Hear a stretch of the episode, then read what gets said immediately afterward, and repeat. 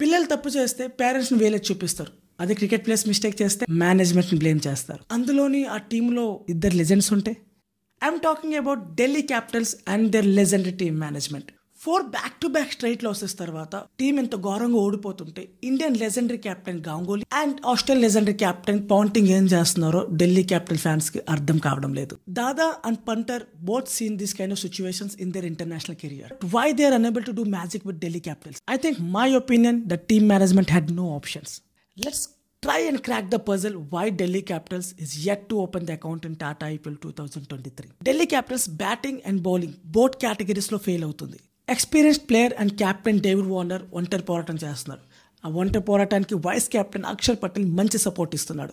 మిగతా batters and bowlers ఎవరి నుంచి కూడా మంచి సపోర్ట్ లేదు. ముఖ్యంగా ఫారెన్ ప్లేయర్స్ బ్యాటింగ్లో మ్యాజిక్ చూపించలేకపోతున్నారు. ఎక్స్పీరియన్స్ ఇండియన్ ప్లేయర్స్ చేతులు ఎత్తేస్తున్నారు బౌలర్స్ కూడా ఎర్లీ బ్రేక్ టు ప్రొడ్యూస్ చేయలేకపోతున్నారు. ఫాస్ట్ బౌలర్స్ అండ్ స్పిన్నర్స్ ఎవరు కూడా ఇంపాక్ట్ చూపించలేకపోతున్నారు. టీంలో ఈవెన్ మార్పులు చేద్దామంటే టీమ్ మేనేజ్మెంట్ పెద్ద ఆప్షన్స్ లేవు. ఉన్న వాటితోనే అడ్జస్ట్ అవ్వాలి. కన్క్లూజన్ ఏంటంటే let start from scratch again జరిగిందంత మర్చిపోయి మళ్ళీ స్టార్ట్ చేయాలి.